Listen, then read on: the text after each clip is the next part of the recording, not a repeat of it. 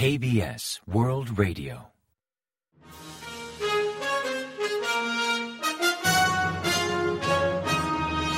Informativo de KBS World Radio. Bienvenidos un día más al informativo de KBS World Radio.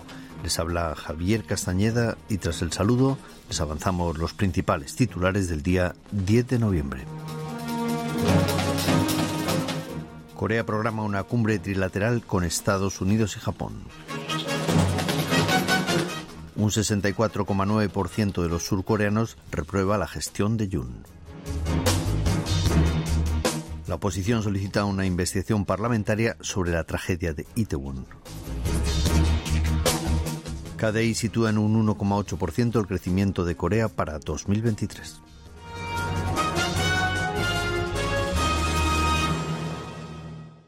Y tras el avance de titulares les ofrecemos las noticias. El presidente Yoon Suk-yeol mantendrá una cumbre trilateral con Estados Unidos y Japón con ocasión de la cumbre SEAN más 3 y del G20. Así lo anunció el mandatario el jueves 10 en una entrevista matinal de camino a su despacho, afirmando que en paralelo a dichas reuniones multilaterales también celebrará importantes reuniones bilaterales. Explicó que tras largas reflexiones sobre si era oportuno realizar viajes diplomáticos cuando el pueblo está aún de luto por la tragedia de Itaewon, decidió hacerlo para promover los intereses y las actividades económicas de Corea.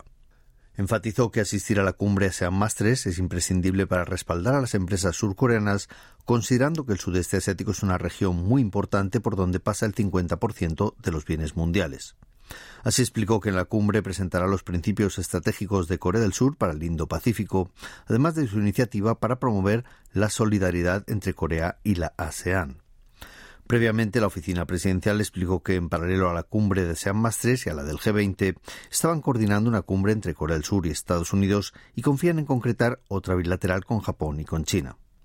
En cuanto a la solicitud del principal opositor de Minju de abrir una investigación parlamentaria sobre la avalancha de Itaewon, el mandatario expresó indirectamente su rechazo, enfatizando que los ciudadanos querrán saber la causa de la tragedia a través de investigaciones formales de la policía y la fiscalía.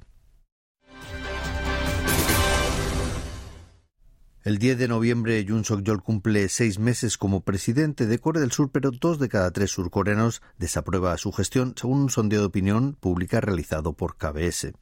El 64,9% de los encuestados reprobó la gestión de Yoon frente a un 30,1% que se mostró satisfecho con ella.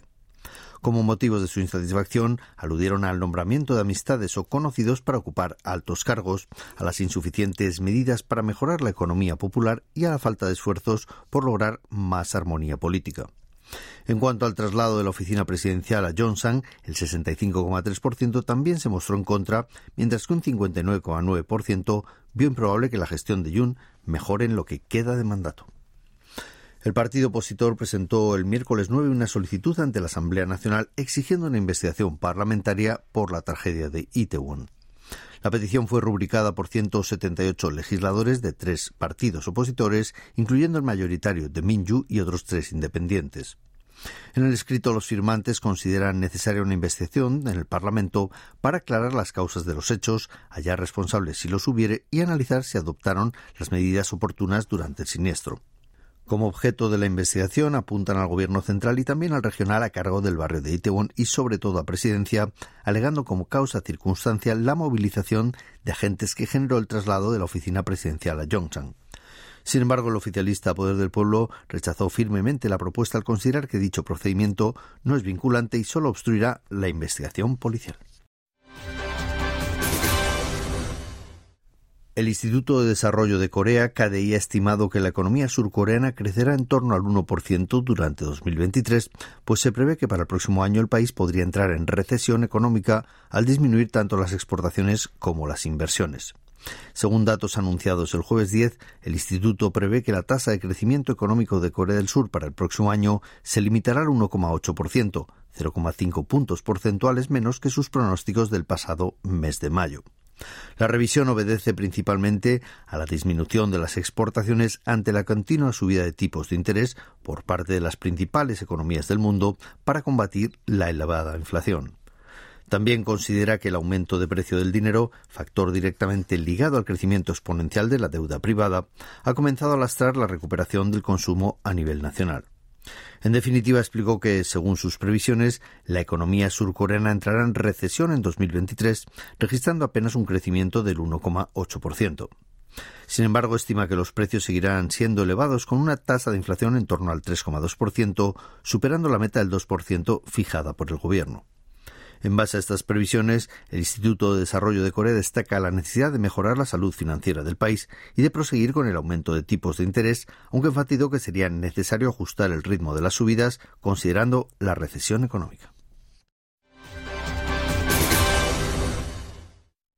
El gobierno surcoreano convocó el miércoles 9 una reunión del Comité de Economía de Hidrógeno para anunciar sus nuevas políticas del sector. La nueva estrategia promoverá infraestructuras e industrias relacionadas con la economía del hidrógeno, considerando que las políticas actuales resultan limitadas en cuanto a competitividad y reducción de gases de efecto invernadero. Así planea lanzar al mercado 30.000 vehículos de hidrógeno hasta el año 2030 mediante incentivos fiscales y subsidios a la compra de autobuses y camiones de hidrógeno, además de crear una planta de hidrógeno licuado de 40.000 toneladas y un terminal de regasificación de amoníaco de 4 millones de toneladas de capacidad anual. También definirán siete sectores clave para impulsar la industria del hidrógeno a los que ofrecerán apoyo en I+D.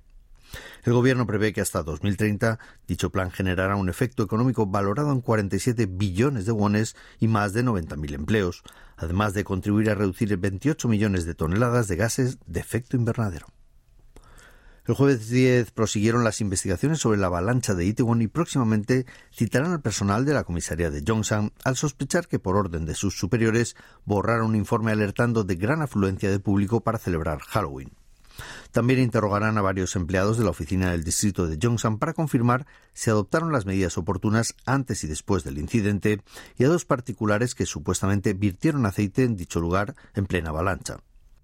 La policía también confiscó cinco teléfonos móviles a empleados del Hotel Hamilton, incluido el del CEO, y ahora analiza los planos de diseño del hotel para intentar verificar si realizó ampliaciones sin licencia en dicho callejón o su posible vinculación con el siniestro del 29 de octubre.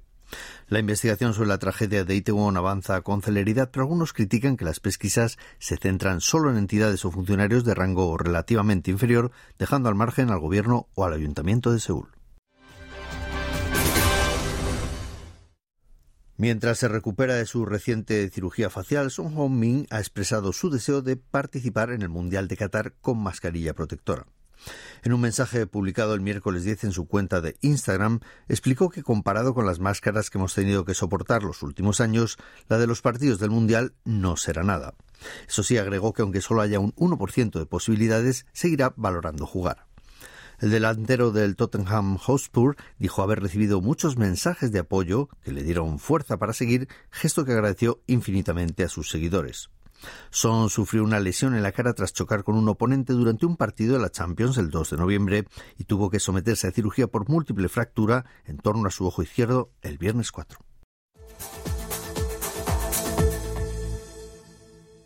Y ahora pasamos a ofrecerles el pronóstico del tiempo. Para el viernes 11 se espera un día nublado en todo el país y un tiempo seco en la costa de Kangwon, donde recomiendan extremar las precauciones por riesgo de incendio forestal. El mercurio oscilará entre 6 y 15 grados centígrados de mínima en la mañana y entre 18 y 22 grados centígrados de máxima por la tarde. La mala calidad del aire persistirá hasta el viernes con nivel alto de smog en la zona capitalina, al oeste de Kangwon, en Chuncheon, en Chola del Norte, en Gyeongsan del Norte y también en Daegu. Y a continuación comentamos los resultados del parqué. El índice general de la bolsa surcoreana, el Kospi, remitió el jueves 10 hasta situarse por debajo de los 2.400 puntos. Concretamente perdió un 0,91% respecto al miércoles hasta culminar en 2.402,23 puntos ante la venta masiva de los extranjeros. En tanto, el COSDAC, el parque automatizado, retrocedió un 0,95% hasta situarse en 707,78 unidades. Y en el mercado de divisas, la moneda surcoreana se devaluó frente a la estadounidense, que ganó 12,7 unidades hasta cotizar a 1.377,5 wones por dólar al cierre de operaciones.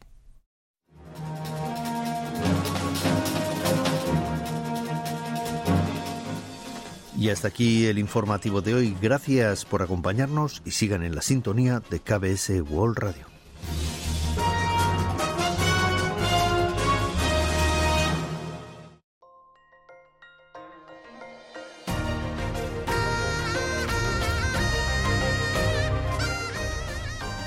Acaban de escuchar el podcast de KBS World Radio. Hay muchos más contenidos en word.kbs.co.kr barra Spanish. Gracias por seguir en sintonía. KBS World Radio.